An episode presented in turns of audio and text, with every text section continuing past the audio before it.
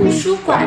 三口感。大家好，我是建达，我是佩瑜，我是轩云，欢迎来到文华玩坏图书馆。今天是我们的第一集，我们今天想要讲的，我们想要玩坏的一本书呢是《俗女养成记》，作者是江娥。那简单跟各位听众讲一下这本书的呃整个故事的大纲哦。他想要讲的就是一个在六零年代成长的一个女性，她在农村非常传统的家庭里面长大，家里是开中药铺的。那在这样子的家庭当中，她体验到了呃社会对于一个女性有她的期许，那她有有非常多的疑问，想要去试着去突破，想要做自己的一个过程，然后并且一路写到她长大的过程，然后让我们可以体会到那个时代的女性或者那个时代的人们有什么样子的。社会框架，以及他认为我们应该怎么样活得比较自在，是他整个故事的背景。好，那我们先来第一个，先来聊聊的，就是他创作的这个年代哦，一九六零年代。呃，不知道我们今天在场的两位感觉是一个什么样子的时代呢？距离我们会比较遥远的时代，应该离我们爸妈会比较近。嗯，那就我们呃，我们大概都是二十出头岁的年轻人，那。一九六零年代，我们学到更多的都是从课本来，还有像我们读这本书中得到的。那我们会有什么样子的印象？我们现在的环境相对是一个比较自由开放，但在那个时候，他们可能会有诸多限制，没有办法去做他们想要的事情。对，像例如呃。《俗女养成记》里面，他有写到，就是阿公是受过白色恐怖所呃压迫的那个年代的人，所以他会一直告诫我们的女主角说：“哎，可能路上的传单不要捡啊，不要随意的谈论政治啊，等等。”明显是对这个时代的氛围是有所压迫的。那对于主角自己来说，他更有趣的是。当时他在读国小的时候，正值国语运动的一个时期，所以我们可能都听过，当时在学校里面是不可以讲方言的，不可以讲闽南语，不能讲客家语，而是必须用国语来呈现。那不知道各在座的我们的语坛的人，我们觉得国语运动对你有什么想法？因为其实我们没有受过这个影响，对你们来说，现在还有看到国语运动所遗留下来的痕迹吗？我爸爸妈妈那里就有听说，他们那个年代就是不能，有就是不能讲台语，然后讲台语的时候呢，就是会被挂狗牌，嗯，对，就会有这个惩罚。但是到了现在呢，是我们要去学闽南语了，甚至闽南语是快要消失一个，有部分年轻人可能不太会去说，然后反而是我们想要去多推广闽南语，然后现在有闽南语的教育等等的。嗯，可是我自己个人认为，因为。其实现在的社会是更推广你、鼓励你想要去学自己的母语、自己的方言。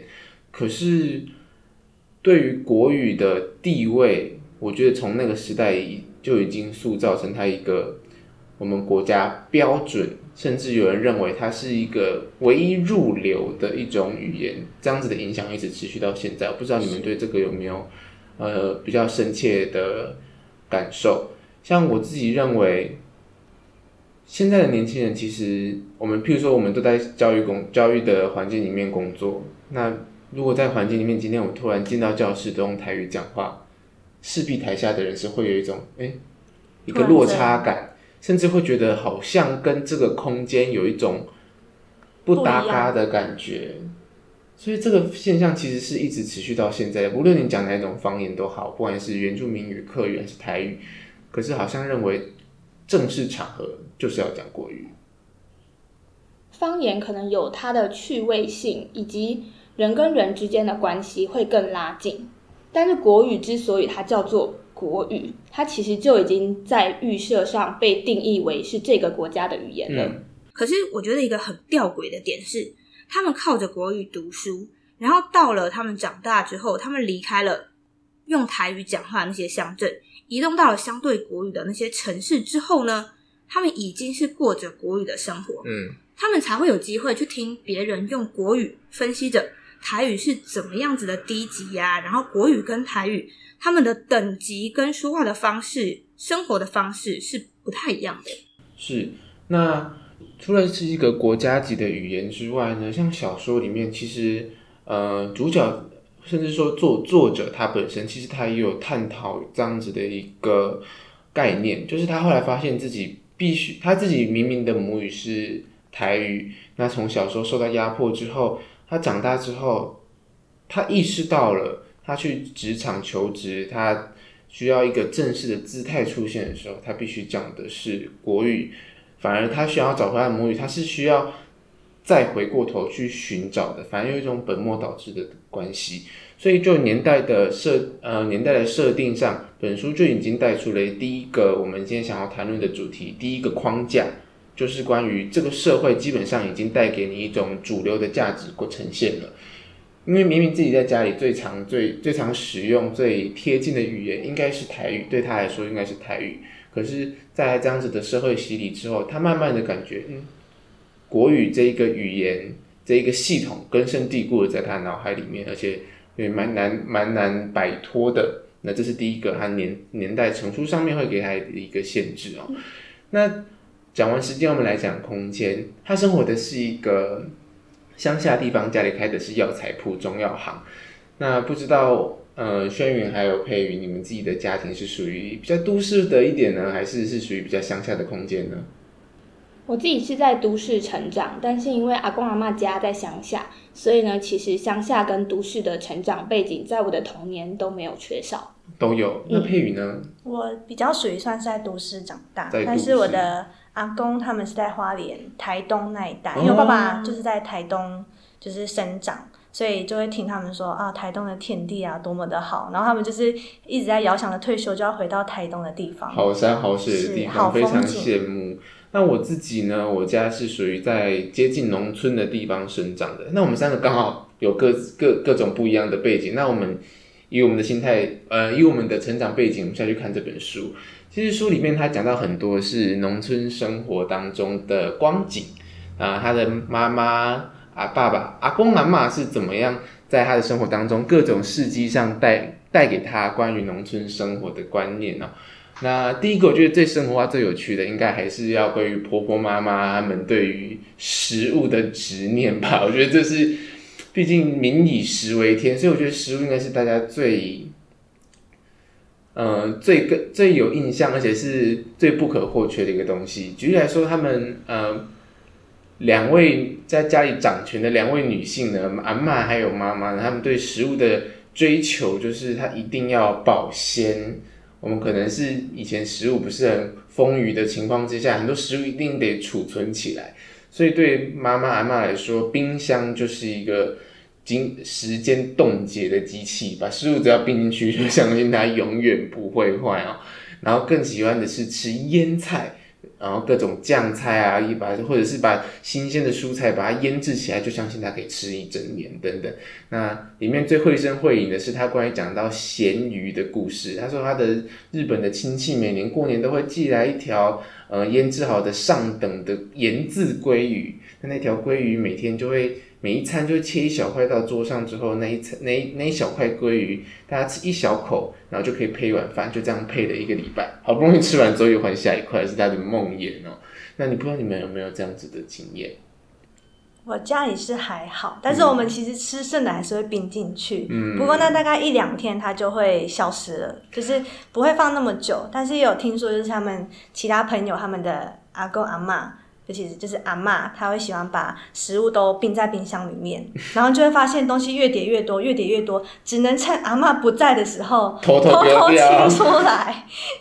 我自己感受也很深刻，因为毕竟我们家也是属于比较农家的，那冰箱从从来就不是我可以涉足的地方，因为里面充斥着各种乐呃塑胶袋，各种塑胶袋，那时候甚至还没有保鲜盒的年代的时候。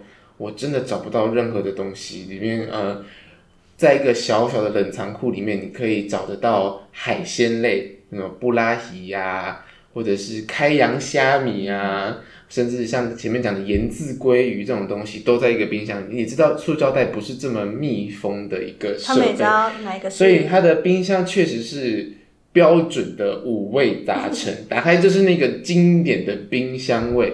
那兔子再跟各位听众分享一下我阿妈个人的秘方哦。除了刚才前面讲的冰箱保鲜之外，阿妈的最厉害的方式就是，假设我们今天吃的是一道啊回锅肉好了，哎，非常好吃。那加加上一定会有一碗就是要大家浇崩的呃卤卤肉，嗯，那回锅肉可能隔天剩下一点点一点点之后会继续吃，可是吃两三天之后实在是有点不太新鲜了，这个时候怎么办呢？再隔一天，你就会看到那一堆回锅肉出现在那一锅卤肉里。它会全部卤在一起啊，颜色上上去了，看不出来它煮很久，加到另外一样菜，对，重口味压过去之后，好像嗯很不错，又也是是一道另外一番新菜。风味，最可怕的是，我曾经在里面看过不袜，在卤肉里。面看到不袜，呃，豆皮等等，那已经是啊、家常便饭了。那看到各种奇怪的东西见到那锅卤肉，就知道它应该有三天以上的历史，这就是阿妈的秘方哦。物尽其用。对，没有错，古代人不是古代人，哎勾扎血壤对于食物的保存观念是这样。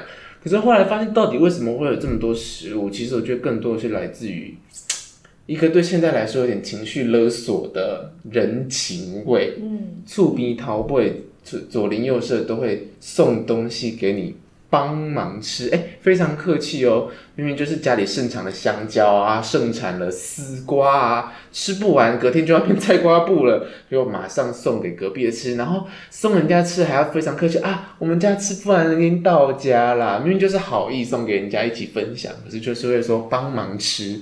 那基于基本的礼仪呢，就是不会有人拒绝的。这件事情是一定要收下来才有礼貌的。所以明明家里已经有三串香蕉了，还是会收下那第四串。明明就有三条丝瓜，会收下第四条，所以隔天就会出现在卤肉里，越来越多。就是一个礼尚乡往来的社会，对，可就是。乡下来的人情味就是这样。你们最近有没有特别的感受？就是对于这种好意不能拒绝的好意，你们有没有曾经为此感到困扰过？最近应该是中秋，中秋节刚过，中秋节，然后非常多的月饼礼盒，但是我们家到爸妈还好，因为他们喜欢吃，然后这个一直看着他们就是吃那个高热量的东西，有点为他们担心。我们家最多应该今年的月饼应该有来到五盒之数，都不用自己买的。不用讲那个家里，就像我们的办公室，我们也承接了非常多老师们的爱心礼盒照顾。是，就是嗯非常多的热量，吃好过冬的感觉。吃，对，是一方面很感谢对人家的好意，就就绝对不也不好意思拒绝，也没有想要拒绝。可是看着那一堆食物的时候，就会很乐意的把它吃掉了。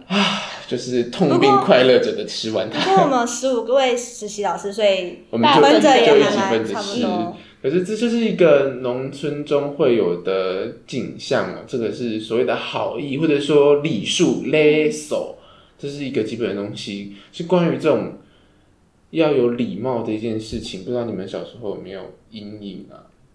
礼貌的话，应该是爸妈一定会说要叫叔叔阿姨，对，谁来了就要叫谁的称呼，就算你不知道他是谁，还是必须就是出来打招呼叫一声，这才是所谓的礼貌。可是像我们家其实家族蛮大，我妈我妈妈有六个兄弟，我爸爸这一辈有四有四个兄弟姐妹，可是他的呃我的阿公他们那一辈又有五六个，所以到逢年过节的时候，看到那个人，真是对我来说就是一个纯粹的陌生人。这个时候很小的时候又很怕生，他把你爸爸把你抬过去，哎、你是不会叫哦，要有礼貌啊，看到人要打招呼。所以这个时候对我们的压力其实是蛮大的，对要懂得要爱救人，要知道叫人。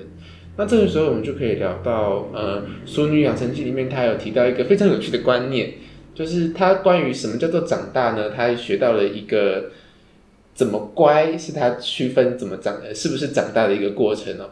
有人他说有人呢是自然乖，嗯有的时候你就是本能的、自发性的，就是会想要展现这一方呃乖的这一面。可是有的时候其实我们并不是特别想哎，可是这个时候你就必须用力乖。所以他用自然乖还用力，他用力乖呢来表现到底什么时候是比较社会化的，你必须社会化。那请问两位有没有什么用力乖的经验？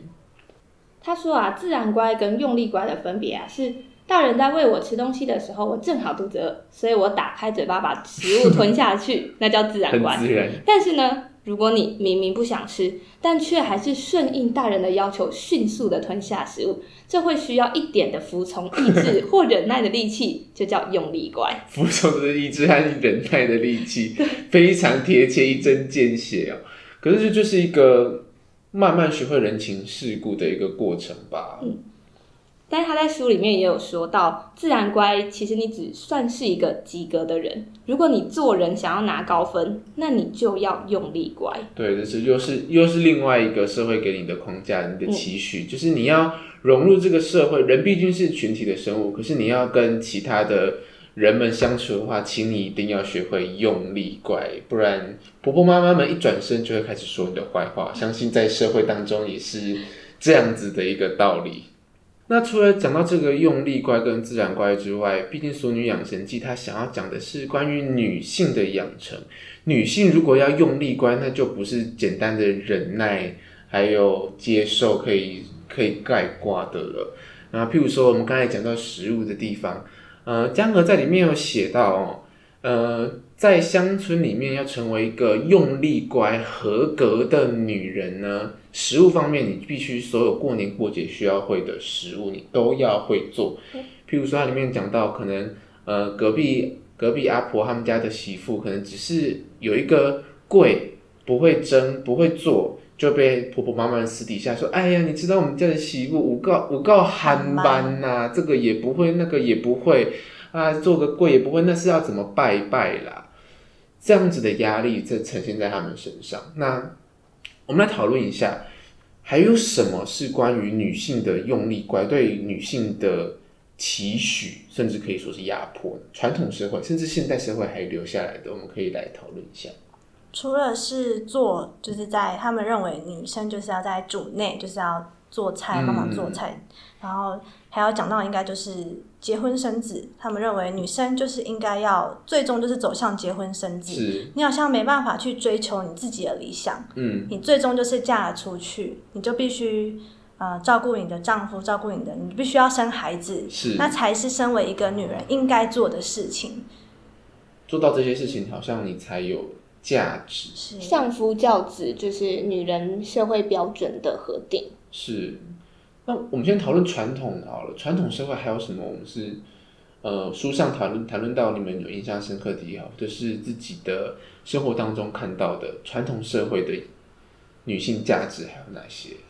就像江娥她的阿嬷，她一直都以她是谁的妈妈、谁的妻子的身份去活着。嗯但是其实她虽然惯了夫姓，她还是想要保留她自己做自己，以及她回到她原本的那个他的姓名。是。他其实一直渴望大家叫他的不是谁的太太、谁谁的谁，对他并不是谁的谁，而是他自己。是是是，可是传统社会好像就是认定你嫁出去了，你就是那一家子那一家的人，所谓你的呃本心好像其实都留在母家了，那个你已经没有资格再去提起，没有资格再去做自己，甚至我们还会听到很多就是嗯、不止你的。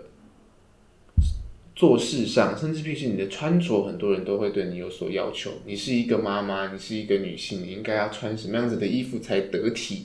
你应该做什么样子的事情才才得体？这都是我们传统社会当中可以看到的。那我们讲回到现代，它既然是一个当个年代的《索尼养成记》，那江娥其实成长到现在也是一个我们现在可能妈妈辈的一个人。那现在的女性还有什么样子的压迫？我们觉得现在已经很开明自由了。那现在这些事情事情都消失了吗？因为毕竟今天在场的除了我，我本人是男性，我可能比较没有资格谈这个话题。在场两位女性有没有觉得自己生活当中受到什么压迫，就被迫要用力乖的部分？好，看来两位都是非常活在自由的国度，没有吗？都？还好，真的都还好，所以我们感觉都没有受到什么压迫，还是应该说被压迫的或许是妈妈那一辈，因为在这个我我我这个年代，我觉得我们好像也可以适时的去表现出我们反抗，我们可以做出一点选择，嗯比如说选校、选系，我们可以做自己的选择。但是如果是妈妈的话，他们可能应该是小时候成长背景有关，嗯可能会比较呃没有那么经济能力的话，没办法去学习他想要学习的才艺。对，比如说他想要学习钢琴啊，那可能是那个年代要学习才艺是不容易的。嗯，对，这是想要学习才艺的部分。或者是，其实我妈妈在那个年代的时候，她高中的时候也没有读完，因为她要照顾家里生病的人。对，那时候也可能也没有相关的一个资源可以帮助他。那这也是他一个受迫，然后没办法完成的一个理想。这样。所以对于他来说，现在的女性可能还是比较，还是没有办法完全的做自己想要做的事情。好像还是会有一个天花板。嗯，是。或许会认为说，女生不应该要。成为一个长官吧，嗯，对，有时候你看到长官是一个女生，某些我是说部分人或许会有带一点歧视的感觉，可能会希望女生的学位不要读太高，是可能会说啊，你读到博士，你未来怎么找丈夫，怎么找老公？但现在社会越来越开明，然后再加上国际的女权大涨，所以其实。在我们的成长过程中，好像没有人告诉我们，因为你是女生，所以你必须做什么事情。我们比较可以选择性的去，你就算是女生，你想要穿像偏男性的服装或者是打扮，其实也是都可以被接受的。是是是，现在的主流社会比较是一种。我们不要再有框架，就是不要再觉得谁应该穿什么衣服，谁应该做什么样的事情，就不会再去压迫到任何人。你想要做什么事情都是可以的，是属于这样子的一个价值。好，那所以江娥他在他的书里面，其实他想要表，他表现了非常多关于他妈妈，关于他阿妈，他所经历的各种各样的压迫。好，讲到这边，我们大部分讨论完了整个《淑女养成记》它带来的某些议题的讨论。当然，它还有更多更精彩的内容。它的是它的笔触是非常有趣、风趣的。他小时候的生活也非常精彩。但是，我们接接下来要谈论到的是一个嗯非常核心的主题，就是关于这本书，它叫做《俗女养成记》。除了“俗女”还有“熟女”这两个字的呃谐音去做发想之外，我觉得更主要想要探讨的就是，到底熟女还有俗女的差别究竟是什么？我认为熟女它是有一个，刚刚一直在谈的是一个框架，把它框在里面是熟女。嗯嗯嗯。那框架以外，想要逃脱的就是那个俗女的部分。是我们最自然的时候，其实俗有的时候不见得是一个负面的评价，俗就是一个大家最自然、最平常的一个状态。可是。大家好像是会想要追求的是熟女，会想要你在某些框框里面符合这一些条件，成为大家口中的熟女，是少数的，是精英的。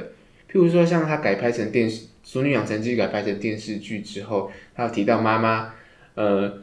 把爸爸本来存下来想要买车子的钱拿去送她去学钢琴，因为想要女生学钢琴就是一个熟女的展现嘛，气质的对，希望她符合这个社会的期待。那既然一个是有框架，一个是没有框架，那请问我们今天的书名是《俗女养成记》，你们觉得张娥她心目中的目标到底是什么？我觉得其实熟女，不管你再怎么样子的追求，你都还是戴着面具示人。你总还是有那个包装自己的过程，最真实的样子。对，但是俗女呢？她其实是在你应该成为熟女的时候，勇敢的做自己。你想要让你自己最真诚的那一面展现给大家，而且你也希望大家是可以接受你的真实面貌的。我们来讨论一下，江娥认为我们都应该养成俗女呢？还是她只是很忠实的呈现她这样子的一个平凡的俗女是如何的养成的？你们觉得她有想要灌输大家成为俗女这样子的观念吗？我认为他想讲的是俗女，大家认为她就是一个平凡人。嗯，那她其实，在平凡人当中的生活，她可以成为在每一件事情去找一些不平凡的小事。嗯，就像讲就讲到就是做自己的部分。那在做自己当中，她也不会遗失到所谓的礼礼貌。嗯，对。怕就是有些人会过于做自己，而有时候写的白目。是。那轩宇，你觉得呢？这本书对你来说，它有作者有什么样子的一个意图？毕竟我们人都是活在群体之中的，我们都会受到集体的意识影响。那我们很难在这个社会的大框架当中真正的跳脱呢，跳脱那个新颖的自己。嗯，就像学生可能会看到别的同学很努力，或是别的同学去追求他想要的，嗯，那我也想去做。但是那个可能是在熟女的框架下，因为别人做了，我觉得我应该也要做。嗯，可是我觉得江儿要告诉我们的俗女是，我们在做每一件事情的时候，都会为它赋予意义跟价值，知道我们为什么要去做那件事情，才能活出自己。所以这个时候反而更重要的是，毕竟社会上有各种各样的框架，有时候我们也难以区分哪些东西是我们要追寻，哪些东西是多余的。所以这个时候好像更应该去问的是自己想要什么，也只有懂自己要什么时候，你才可以不至于迷失吧？我觉得，所以究竟要俗还是要熟呢？我自己的想法会是，俗就是你自己的本身。那如果今天所要追求的这个熟，这些框架是你刚好你也喜欢的、你认同的，那不妨去追寻、去尝试符合这一些条件、这些呃标准。可是更重要的还是自己喜欢什么，你那个最本真、最俗、最没有不经雕饰的那个自己，你喜欢的是什么样子的东西？